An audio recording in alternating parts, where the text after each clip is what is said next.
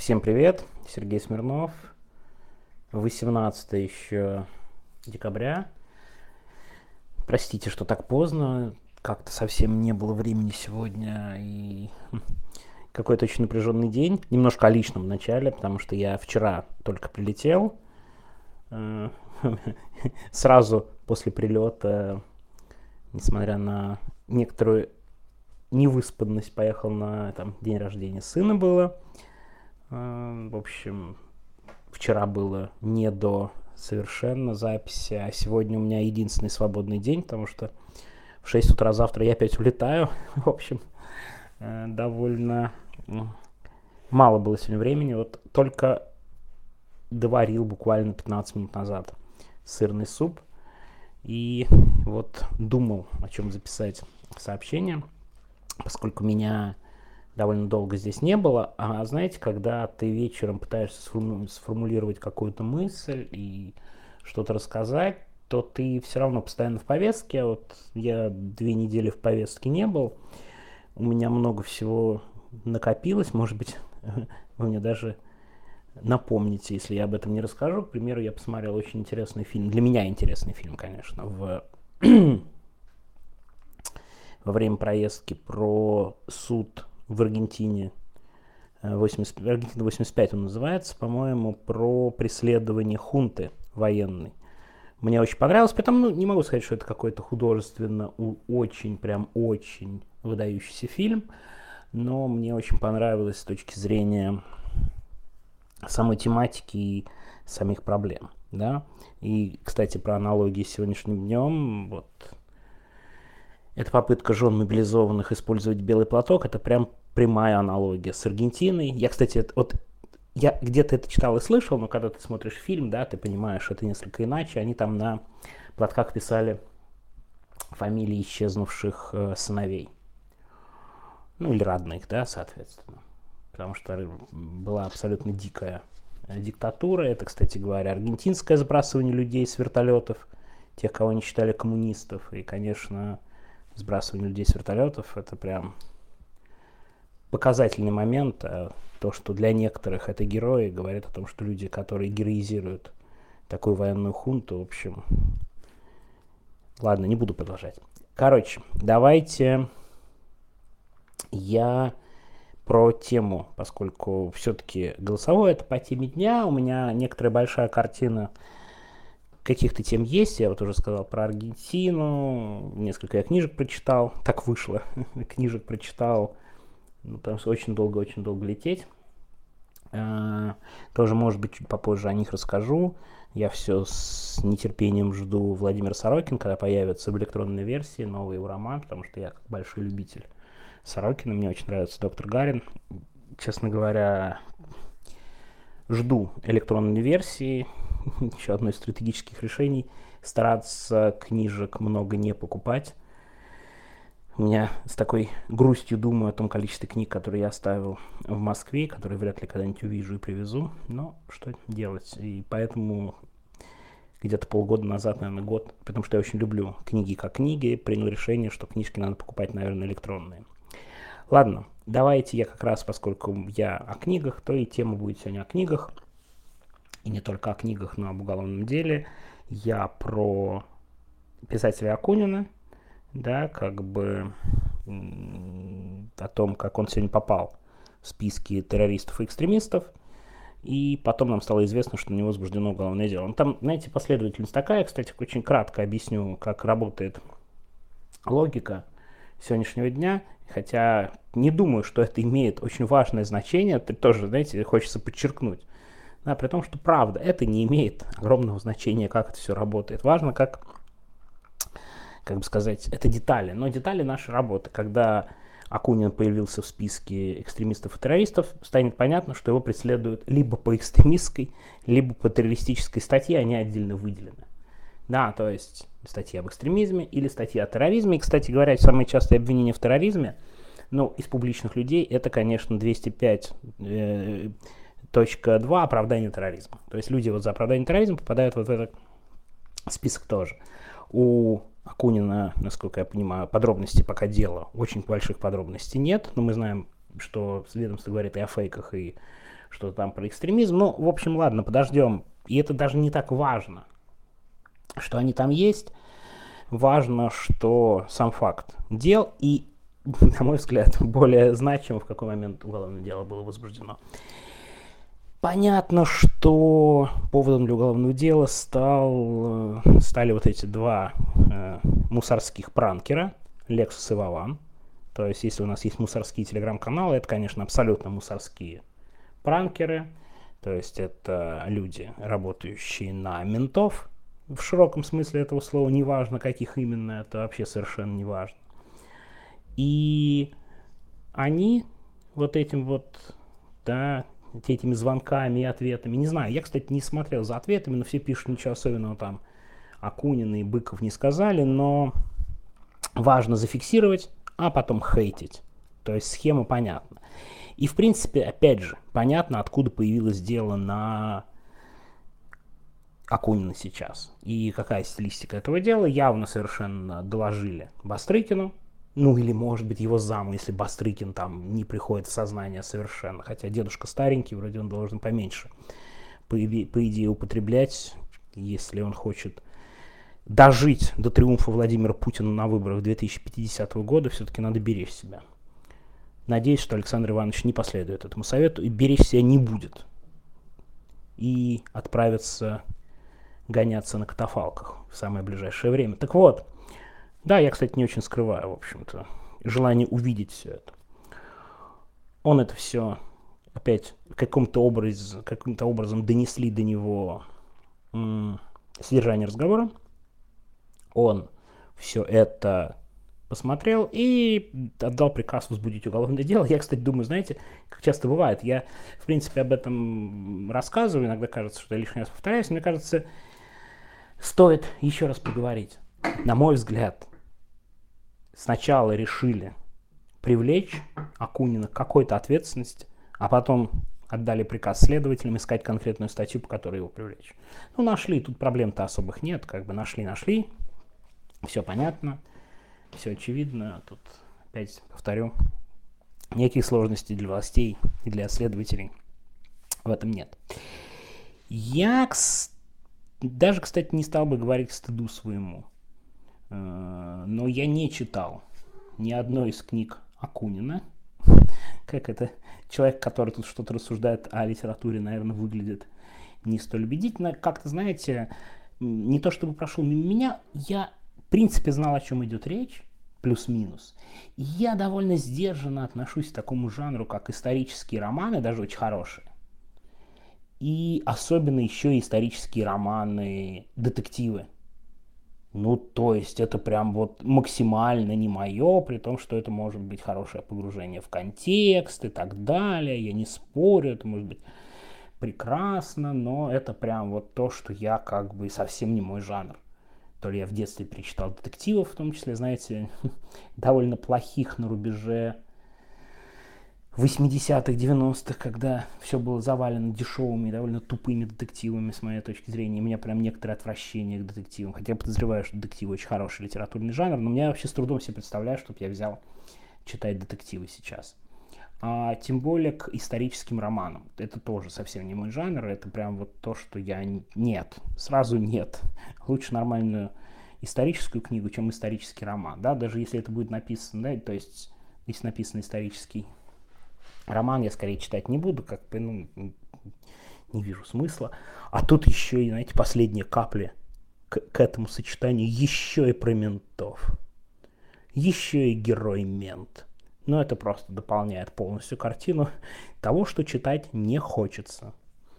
Так вот, я не читал романы, но я смотрел два фильма. Ну, к сожалению, знаете, фильмов избежать мне не удалось статского советника я смотрел, и турецкий гамбит. В общем, честно скажу, это, наверное, фильмы, в принципе, неплохие, но это я как бы совсем не про то. И, в общем, ну, примерно понятно, о чем идет речь. Человек хорошо очень разбирается в истории, очень хорошо все выстраивает, у него такой либеральный взгляд, а, не любовь к режиму и к революционерам, ну, совершенно понятно, мне кажется, по крайней мере, по фильму «Статский советник» она довольно очевидна. да, теперь вот самого Акунина де-факто записали в те самые революционеры и террористы, а, с которыми он все-таки вряд ли хотел иметь какое-то общее, по крайней мере, мне так кажется, я с трудом не могу тут никак проследить логику, да, вот такой либеральный, мне казалось, такая абсолютно либеральная, в общем-то, понятная э, мысль и историю России я не читал Акунина, потому что, ну, как не знаю, мимо меня вот это все прошло. Но я хорошо очень понимаю, что Борис Акунин это буквально человек, который популяризовал историю. Что это прекрасно. Я понимаю, что не Акунин, да, и это его псевдоним и все прочее, но это популяризатор истории. И меня в возбуждении уголовного дела я сегодня я сразу полез смотреть, а какую же цитату говорил про Акунина Владимир Путин. Я ее даже хотел, кстати, запостить в Твиттер, но знаете, почему не заставил, кстати, могу сказать свою логику. Я не стал ее постить после того, как обнаружил поиском, что за час до того, как я хотел ее запостить, говорю, сегодня занимался тоже делами, мало за всем следил, но как-то я хотел ее запостить, потому что полез смотреть, что за цитата, ее запостил Илья Брабанов из BBC, да, Илья опередил, и если хотите посмотреть цитату точную, я сейчас буду ее по памяти цитировать, у меня под глазами цитаты нет, я с, э, и без ноутбука сейчас. Так вот, э, Путин говорил про Акунина в 2012 году. На волне всех этих митингов власти не очень понимали, как и что им делать, и Путин, да, как бы вот... Не то, что Путин метался, он не метался, но власти, кстати, тогда метались. Послабление, все прочее, они довольно неуверенно себя чувствовали, особенно первые неделю-полторы, пока не пришли в себя. Там, да, там кучу либеральных реформ разрешили, регистрация партий, там, возвращение выборов губернаторов, встреча Сергея Удальцова и кого там, Володина, по-моему, в, там, на Рублевке где-то и оппозиционных политиков. Ну, то есть они прикладывали много усилий по тому, чтобы как-то разрулить ситуацию, даже парламентеров своих отправляли на Сахарова, Ксению Собчак и Алексея Кудрина. Ну, прежде всего Кудрина, потому что Собчак все-таки немножко другая история, с моей точки зрения. Она не аффилирована напрямую с властями. И никогда не была вот именно аффилирована, да, вот полностью, да, она все-таки была несколько там разговаривать, общаться, не любить условно радикальную оппозицию, но аффилирован с властью был все-таки, наверное, Алексей Кудрин, а не Ксения Собчак, вот именно чтобы аффилировано. Так вот, и тогда, вот в этот турбулентный период Владимир Путин высказывался про Акунина. И знаете, первым делом, о чем я подумал, когда полез смотреть эту цитату, мне было интересно.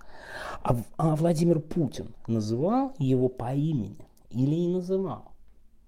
То есть, как вот он сказал, что это вот Акунин, или не сказал, потому что тогда Акунин был очень активен, известный человек с многомиллионными тиражами поддерживает оппозицию, высказывается, входит в Лигу избирателей. Кстати, помните такое объединение Лига избирателей? Вот вот-вот. Такая вот у нас была история. И Владимир Путин называет его по имени в 2012 году. По-моему, в 2012 я могу ошибаться. Но вот прям вот сразу. Все-таки в 2012 это было.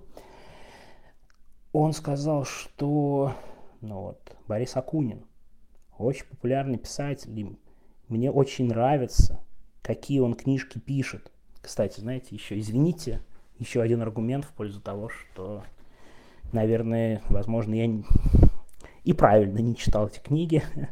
я шучу, конечно, но в целом, если Владимиру Путину нравятся эти книги, он такое сказал, что там еще и экранизации по ним, он очень талантливо, хорошо пишет про историю.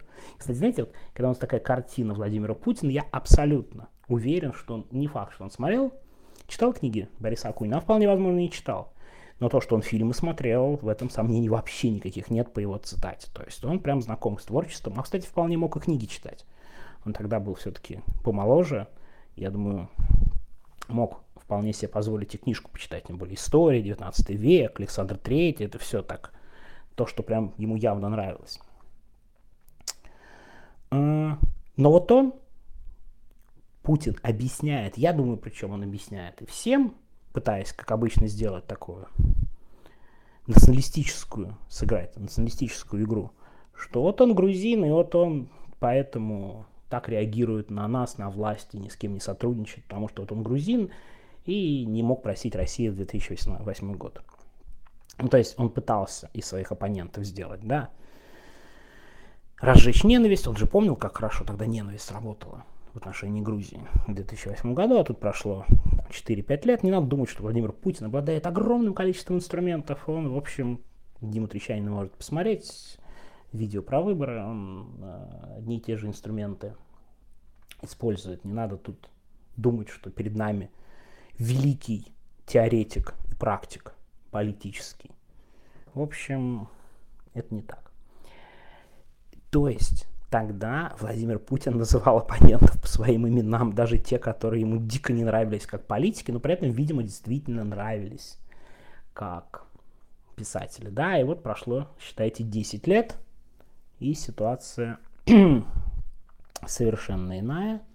На Борис Акунин теперь уже враг. И я, кстати, думаю, что и сам Владимир Путин за эти 10 лет прошел большой путь отношения к тем, к, к людям. И вообще-то совершенно другая страна. Я сегодня видел э, видео в, одни, в одних из комментариев, а Иван Жданов реплайнул или не реплайнул, ну не помню, или он тред писал, он это добавил видео, как Леонид Волков в декабре 2017 года обращается с призывом донатить медиазоне перед тем, как получить свои 30 суток. У меня первая мысль, ого, тогда, во-первых, что он смог из зала суда записать такое обращение, и огромное ему спасибо вообще. Он, тогда поддержка ФБК и Алексея Навального в нашем краудфандинге была абсолютно гигантской. Но Волков тогда получил 30 суток, но все-таки его тогда не посадили. Да, это 17-й год. 6 лет прошло. Какие 30 суток? 10, 15, 20 лет. То есть, знаешь, вот мы за 6 лет прошли путь от одного типа уголовных дел к совершенно другому типу уголовных дел. И причем не только мы. Надо понимать, что этот же путь прошел и Владимир Путин, и путинские власти. То есть это закручивание гаек на глазах очень хорошо заметно в истории с Борисом Акуниным. И если брать такую большую историю и все прочее, когда потом будут разбирать я очень надеюсь, историки, как так вышло, что мы дошли до такой точки. Я думаю, тут не только вопрос исключительно в войне, которая очень усилила репрессии, но в самом отношении. Владимир Путин по большому счету, Бориса Акунина врагом считал и тогда, и 10 лет назад. Нет никаких сомнений вот в его словах, Грузия, враг и все прочее. Но сейчас, сейчас. Они решили, что хватит изображать из себя какие-то демократические ценности и все прочее, надо всем врагов сделать официально преступниками, завести на них уголовные дела и таким образом с ними расправляться, несмотря на прежние заслуги. И даже те самые слова, что Владимиру Путину очень нравятся книги Бориса Акунина, потому что взгляды у него плохие, сейчас уже совершенно не спасают. И, кстати, знаете, последнее, что я тут хотел сказать. Есть, казалось бы, нам некоторые вещи, которые кажутся разумными. Я вчера видел, но, честно говоря, слушал ее в не очень адекватном состоянии э, голосовое Димы Трещанина про Дунцова. Я просто думаю, что время, где... Какие уже мурзилки? Нет никаких даже идей про мурзилки. Нет их. Время такое, когда они абсолютно не нужны совершенно. И в этом отношении лично я начинаю беспокоиться даже за Ксению Собчак кажется, что с каждым днем, месяцем ее защита от ее иммунитет, от возможного уголовного преследования, если что, слабеет. Я абсолютно серьезно, и как бы скоро не пришлось писать про уголовное дело на нее, но это тогда, наверное, будет все-таки совсем другой переход, и нам он покажется другим, но мне кажется, власть медленно подбирается к тому, что ну вот, кто нам совсем не нравится, это враги. Поэтому, кстати, я уверен, Ксения Собчак, которая должна это хорошо понимать, и ведет себя еще более аккуратно. Она всегда вела себя аккуратно, но будет и ведет, и будет вести себя еще более аккуратно. А нас это все будет, конечно же, с вами сильно раздражать. Ладно, вот такое сегодня голосовое. Посмотрю, сколько я там в трещах наговорил. Ну, 20 минут, в общем, терпимо.